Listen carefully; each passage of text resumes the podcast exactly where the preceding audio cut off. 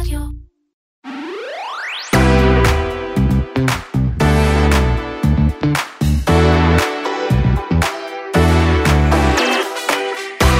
בשעה שהמונים צובעים על הכנסת במחאה על ההפיכה המשפטית, אנחנו מקליטים פרק מיוחד של קוקיז עם בכירי ההייטק, שמדברים על הסכנות האפשריות של מה יקרה אם המהפכה תתקדם, ומה החשיבות של המחאה בשטח. נדבר על זה עם המשקיעים המיתולוגיים והבכירים בהייטק הישראלי, גיגי לוי וטל בר נוח, שיספרו לנו על המאבק ועל הנעשה בשטח. אתם מאזינים לקוקיס, פודקאסט ההייטק והטכנולוגיה של כלכליסט, אני עומר כביר. אני שירלי זינגר, מתחילים. אנחנו מקליטים את הפרק הזה בשעה שבכנסת רק מתחילים הדיונים לקראת ההצבעה בקריאה בשנייה ושלישית על ביטול עילת הסבירות, אנחנו עוד לא יודעים מה קרה, אבל אנחנו מטבענו פסימיים ומניחים ששום דבר טוב לא יקרה, ואנחנו רוצים לדבר על מה ההשלכות של ההפיכה המשפטית, של השינוי שיטת המשטר כאן על ההייטק הישראלי, ואין אדם טוב מלדבר איתו על זה מאשר עם גיגי לוי, המשקיע ומייסד קרן ההשקעות NFX. שלום גיגי. שלום, בוקר טוב. אה, בוקר טוב, אכן, האם בוקר טוב? לא, האמת שבוקר שחור מאוד uh, לדמוקרטיה הישראלית, ומכיוון שככה גם לכלכלה הישראלית. בואו בוא נפרוס את זה לפרט, לפרוסות. אולי נשאל שאלה ככה מעצבנת, מקנטרת. אוקיי, ביטלו את עילת הסבירות, מה זה בכלל קשור להייטק? הייטק זה כלכלה, זה חדשנות, מה אכפת לו מה עושה בית משפט עליון? הבעיה היא כמובן אה, הרבה יותר גדולה מביטול עילת הסבירות, ואנחנו צריכים להתייחס לזה בעצם בכמה רמות. ברמה הראשונית, ביטול עילת הסבירות לא עומד בפני עצמו, כמו שאנחנו יודעים, הוא חלק ממהלך מסודר ואגרסיבי אה, וחד צדדי לפגוע במערכת המשפט הישראלית. אה, כמו שאתם יודעים, כלכלה צריכה ודאות וצריכה מערכת משפט חזקה שתגן עליה. ולכן ברמה הכללית אה, הדבר הזה שלא עומד בפני עצמו אה, הוא רע למדינה ורע לכלכלה, ומכאן שרע להייטק, בדרך אפשר לדבר על זה קצת יותר. מעבר לזה, אה, בואו לא נתבלבל, מה שיפגע בכלכלה הישראלית ומה שפגע לאורך שנים למרות ההצלחה הגדולה של ההייטק זה שחיתות. ועילת הסבירות כמו שמנוסחת בגרסה שהולכת לעבור היום, שכוללת בעצם אה, אי ביקורת שיפוטית מהותית על מינויים, ואני לא מדבר על מינויי שרים, על זה אפשר לדבר, אה, האם מינוי שרים צריך סבירות או לא. יש לנו היום כבר את אה, איתמר בן גביר בתור השר לביטחון לאומי, אז כנראה שאת הסבירות במינוי שרים כבר עברנו מזמן, אבל היכולת בעצם למנות כל אחד לכל דבר בלי מנגנון, המנגנון העיקרי ששימש עד היום כביקורת, גם עצמית, וגם ביקורת של בית המשפט על מינויים אה, לא נכונים או לא טובים, אה, ייצר פה עולם קיצוני יותר של ג'ובים, של אתנן פוליטי לאנשים באמצעות אה, השמתם בתפקידים שלא מתאימים להם. ככה מתחילות להידרדר דיקטטורות כלכלית, זה המקום שבו בסופו של דבר מדינות מפסיקות להיות מצליחות ומתחילות להידרדר מטה. אמ, והדבר הזה, דווקא הוא, יש לו המון משמעות פוליטית. כי אם עכשיו אתה מקבל רגולטור שהוא לא הבן אדם הנכון בתפקיד, או שומר סף שהוא לא הבן אדם הנכון בתפקיד, או מנכ"ל של חברה ממשלתית שהוא לא הבן אדם הנכון בתפקיד, ואני לא מדבר על לא הבן אדם הנכון, אני מדבר על דברים קיצוניים, שהרי מדובר פה על ביטול בגין אי סבירות קיצונית, שלא יוכל להתבצע יותר. אז יש לזה השפעה כלכלית די גדולה, גם בעקיפין וגם במישרין. מה באמת ההשפעות אבל שיכולות להיות להייטק הישראלי, לכל המהלך הזה? אני לא חושב שצריך לשאול מה יהיו, אני חושב שהן כבר קורות. נכון. אה, אני כל... אה, אני, אני חייב להגיד שהתקשורת אה, כמובן מכסה את, ה, את המצב, אבל להרבה פעמים מפספסת להדגיש את הדבר הבולט ביותר, וזה העובדה שמאמצע הרבעון הראשון של שנת 2023 נפתח פער גדול בין ההייטק הישראלי להייטק בשאר העולם, ולא לטובתנו כמובן. אם בשנת 2022, שהייתה שנה קשה והמשבר, וכולנו יודעים, ישראל ירדה בצורה ליניארית אה, למה שקורה אה, בכל העולם, למה שקרה בכל העולם, ואני בתור מי שיש לו קרן שיושבת גם בעמק הסיליקון וגם בישראל, ממש יכולנו לראות את הירידה הליניארית, גם בכמויות ההשקעות, גם בכמות החברות החדשות. הרי שאיפשהו באמצע הרבעון הראשון, בארצות הברית גם בגלל אה, שיפור המצב הכלכלי הכללי, אבל גם בגלל אה, מהפכת AI וההתלהבות המחודשת שהיא הביאה בחברות, אז בארצות הברית התחלנו לראות בעצם מאמצע רבעון ראשון התיישרות ותחילת עלייה, בזמן שישראל המשיכה לצנוח חופשית עוד מטה. בהתחלה אמרנו חודש ראשון, אולי זה מקרי, חודש שני, אבל עכשיו אנחנו כבר ארבעה, חמישה חודשים לתוך זה, והפער ברור, ברור לעין, הוא ברור במספרים. שתבינו את המספרים, אה, אם בשנת 2019 אה, נוסדו בישראל 1,400 סטארט-אפים שמומנו, כלומר לא רק נוסדו מישהו עם רעיון ואחרי זה זה לא הצליח, אלא נוסדו 1,400 סטארט-אפים שמומנו, שזה מספר מטורף, זה כמעט אה, כל אירופה ביחד. הרי שבשנת 2023 אנחנו כרגע בקצב של 400 חברות חדשות בלבד, הבדל של אלף חברות. משוגע. וגם אם אנחנו חושבים שאולי 1,400 זה מספר קצת מוגזם, אה, הייתה תקופה מטורפת, אולי המספר הנכון הוא 1,200 או 1,000, אז אפילו פער כזה של 600 חברות בשנה, המשמעות שלו היא מטורפת מבחינת GDP, מבחינת מקומות עבודה. כל 100 חברות בממוצע חוק אצבע מייצרות חברה ענקית אחת שתעסיק אלף עובדים ומעלה לאורך זמן, ומייצרות עוד מספר חברות קטנות יותר שיעסיקו גם הן ביחד, נאמר אלף עובדים, ואני פה מעגל למטה. זאת אומרת ש-600 חברות פחות, או אלף חברות פחות מה-1400 הזה, אנחנו מדברים על 20 אלף מקומות עבודה פחות במדינת ישראל, רק מהדבר הטיפשי הקטן הזה.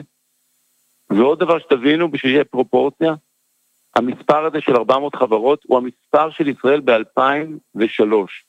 הלכנו 20 שנה אחורה. עכשיו תשאלו למה? למה בגלל שמשקיעים רוצים ודאות ולא רוצים אי ודאות? אז כל הקרנות הבינלאומיות הורידו את הפעילות פה בצורה משמעותית. משקיעים בקרנות רוצים ודאות, כל ה-LPs לא משקיעים בקרנות פה בגלל שהם רוצים ודאות, אז אומרים מה אכפת לנו, נחכה עוד שנייה, מה, מי יודע מה יהיה פה, מה, מה, מה לוחץ לנו כרגע לשים בתוך המשבר הזה? יזמים, אין להם אנרגיה להקים חברות חדשות, יזמים רבים, אני מכיר מאות, אני לא צוחק, מאות של אנשים שהחליטו לעבור לחו"ל, שלא לדבר על זה שגם מי שמקים את החברה, אלה שכן מחליטים להקים חברה, רושמים אותה היום בארצות הברית, המשמעות היא איפה מקבלים את המס ואיפה נרשם ה-GDP. שני הדברים האלה, 20 ומשהו שנה לקחנו לשכנע יזמים ומשקיעים שאפשר להקים חברות בתור חברות ישראליות, זה חלק משמעותי מה-GDP שלנו. והיום כל הדבר הזה הולך להשתנות, מעל 80% מהחברות נרשמות בחו"ל היום, החדשות, ואז זה אומר שבישראל מקבלים מס רק על העובדים, ולא על ההצלחות. זה נזק מטורף לדורות. זה גם מתווסף, גיגי, גם להודעה של בכירים בהייטק, שמאיר אורבך, כתב כלכליסט, מפרסם הבוקר ששני בכירים בהייטק הישראלי, אלון כהן וחיים סדגר, הודיעו לא משקיעים יותר בחברות שרשומות בישראל. זאת אומרת, גם אם אתה רוצה עכשיו לבוא מסיבות אידיאולוגיות להקים חברה דווקא בישראל, יהיה לך יותר קשה לקבל השקעות. אני חושב שהם לא יוצאים להגיד את זה כי זה מה שקורה בפועל. כלומר, הם לא, לא היו צריכים כי זה לא בסדר, זו אמירה מאוד הגיונית. משקיע בסוף אמור להגן על הכסף שלו, אם ישראל לא יציבה, אז למה לרשום את החברה פה? אבל בפועל לקחנו את עצמנו 20 שנה אחורה. אני, אנחנו אומרים, אנשי ההייטק אומרים לממשלה, מעבר למחשבותינו באופן כללי על המהלך הכוחני החד צדדי הלא הגיוני הזה שקורע את העם וקורע את צבא העם, מעבר לזה שיש לנו דעות גם בדברים האלה, אה, אנחנו אומרים לממשלה בצורה מאוד מאוד מאוד ברורה וקרה, מתחילת ההפיכה הזאת, שהדבר הזה יבוא עם מחיר כלכלי אדיר. ואגב, לכל מי שחושב שהמחיר הכלכלי הזה הוא להייטקיסטים אה, צפונים שיושבים בתל אביב ושותים אה, הפוך, אז יש לי חדשות, כי הדבר הזה קודם כל, רק להבין, ההייטק הישראלי היה, אני לא חושב שהוא יהיה בקצב הזה, אבל היה מעל 40% מתשלומי המיסים של ישראל, מעל 50% מהייצוא של ישראל. בסדר, 17% מה-GDP עם המספר האחרון של שנה שעברה. המשמעות היא שאם ההייטק יורד, כולם אוכלים אותה. המשמעות היא שזה פוגע בתוצר של ישראל, המשמעות היא שזה יפגע ברייטינג של ישראל, המשמעות היא שהריבית תעלה, המשמעות היא שהדולר ימשיך להתחזק מול השקל, להזכירכם, אנחנו ב... מול הציפיות של השקל היום, אנחנו 20 אחוז יותר גרוע ממה שהיה אמור להיות לפי התחזיות של כל הבנקים הגדולים. המשמעות היא שדווקא האוכלוסיות החלשות, אלה שצריכות לקנות מזון, אלה שצריכות לשלם משכנתה, דווקא הן אלו שהכי קשה להן ויהיה להן עוד יותר קשה. אנחנו נמצאים במצב הזוי שבו המשכנתה לאוכלוסיות, לכולם, אבל לאוכלוסיות החלשות עלתה כמעט פי שתיים מתחילת השנה. מטורף, שנה שעברה, סליחה, מצב מטורף. וכל הדבר הזה בסוף, איך הוא מתכתב עם ההבטחות המקוריות של הממשלה, עם האתגרים האמיתיים שיש למדינת ישראל? אני אישית לא מצליח לראות את זה ולא מבין איך יכול להיות שבגלל תככים פוליטיים ורצון לנקום או לשנות את מערכת המשפט, שאני לא חושב שמישהו אומר שאי אפשר לתקן אותה או לעשות בה רפורמה, אבל לא ככה, לא עושים שינויים חוקתיים ככה. בגלל הדבר הזה, הממשלה הזאת מובילה אותנו לאסון כלכלי, שאני לא חושב שהיה בישראל אי פעם כזה, שהוא נפרד ממה שקורה בעולם. פתחנו פער מהעולם, זה לא שבכל העולם ככה. אנחנו אצלנו פתחנו פער שאנחנו מביאים על עצמנו בגלל שיקולים פוליטיים טיפשיים. והדבר הזה אותי מצער, מעציב, והאמת, איך אומרים באנגלית? blows my mind. אני לא יכול להאמין שיש כזאת חוסר התחשבות בבוחרים, גם של ממשלת הימין, כזאת חוסר התחשבות באזרחים, כזאת חוסר חשיבה אסטרטגית על מה זה עושה לצבא. בסדר, אני טייס בחיל האוויר, הטייסת שלי, אני טייס כן, כבר לא טס, אבל הטייסת שלי, לא בכשירות עכשיו, אני חושב, ממה שאני יודע. המצב הזה הוא מטורף, וכל הדבר הזה, במקום לעצור ולהגיד, הבנו, אנחנו נכנס ועדה עם מומחים, לא פוליטיקאים, ישבו ויגידו איך אפשר לתקן את מערכת המשפט, מה אפשר לעשות. אגב, הבעיה הכי גדולה של מערכת המשפט, שזה כמות שופטים, אותה בכלל לא רק שלא מטפלים, אלא ששר המשפטים דוחה את כינוס הוועדה בתור מנוף פוליטי, ודואג לזה שלא יהיו מספיק שופטים. וזאת הבעיה באמת גדולה. עיוות הדין של המתנה של חודשים ושנים למשפטים. ואת הדבר הזה לא רק שהממשלה הזאת לא מנסה לפתור, אלא שיתרה מכך הם באים ומשתמשים בזה בתור מנוף פוליטי. אומרים, לא תיתנו לנו להעביר את זה, לא נכנס את הוועדה. איפה כן. נשמע דבר כזה? נורא. זה פשוט חוסר אחריות שאני אישית לא זוכר בממשלת ישראל אף פעם, לא מימין ולא משמאל. גיגי. גיגי, אתה אומר דברים מאוד מאוד חמורים, ואני רק יכולה לקוות שהקריאה, שהזעקה שלך אה, תישמע ותחלחל אה, לאנשהו. אה, תודה רבה שדיברת איתנו. תודה.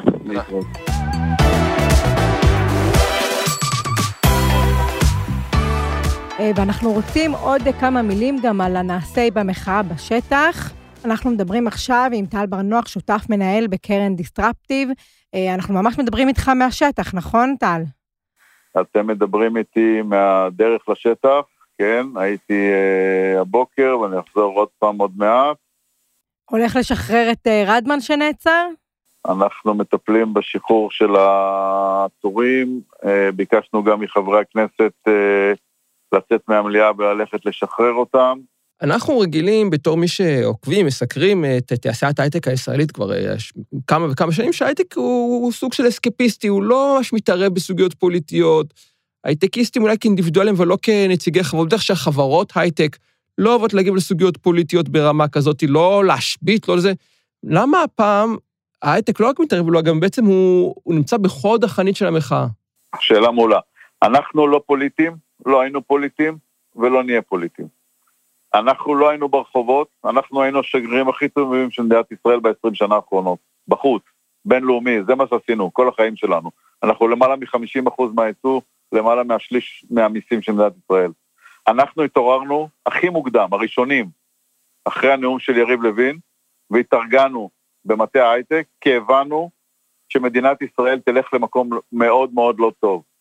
זה היה מאוד פשוט, כשדיברנו עם המשקיעים הזרים שלנו, 90% מההשקעות במדינת ישראל זה משקיעים זרים, וברגע שדיברנו עם המשקיעים הזרים, והם אמרו לנו שבמידה והרפורמה הזאת תעבור, המהפכה המשטרית הזאת תעבור, אה, אה, המצב המשטרי פה ישתנה, הם לא ישקיעו בישראל. מיד הקמנו פורום והתחלנו להיפגש עם כל האנשים, הקברניטים, דרך אגב, מכל הצדדים, עם אה, שרים וחברי כנסת ומהאופוזיציה, ורבנים וכולם, וסיפרנו להם את מה שהולך לקרות למדינת ישראל, וסיפרנו להם שהולך להיות פה חורבן כלכלי, וסיפרנו להם שתעשיית ההייטק הישראלי הולכת לחזור 20 שנה אחורה, ל-2003, וזאת תהיה קטסטרופה. ההשפעה של זה אנשים לא מבינים, שברגע שזה קורה, יש ירידה דרמטית בהיקף המיסים. התקציב בנוי על, על, על סעיף מיסים, ששם שמו איקס מיליארדים של מיליארדים של מיסים בתקציב. ברגע שההייטק מקרטע, יהיה פחות מיסים. פחות מיסים, פגיעה בשכבות החלשות. השכבות החלשות ייפגעו בצורה דרמטית. לא פוליטי, לא ימין-שמאל, כל בן אדם שגר במדינה הזאת ייפגע בצורה דרמטית. את זה הזהרנו, לצערנו, זה מה שקורה כרגע. טל, אתה חושב שהמחאה של ההייטקיסטים, אה, ההשבתה של אה, חברות הייטק, מדגדגת למישהו שם למעלה בקרב אה, חברי הכנסת של הליכוד או בממשלה? אני בטוח שמה שאנחנו עושים, קודם כל הם יודעים את זה, אנחנו מכריזים.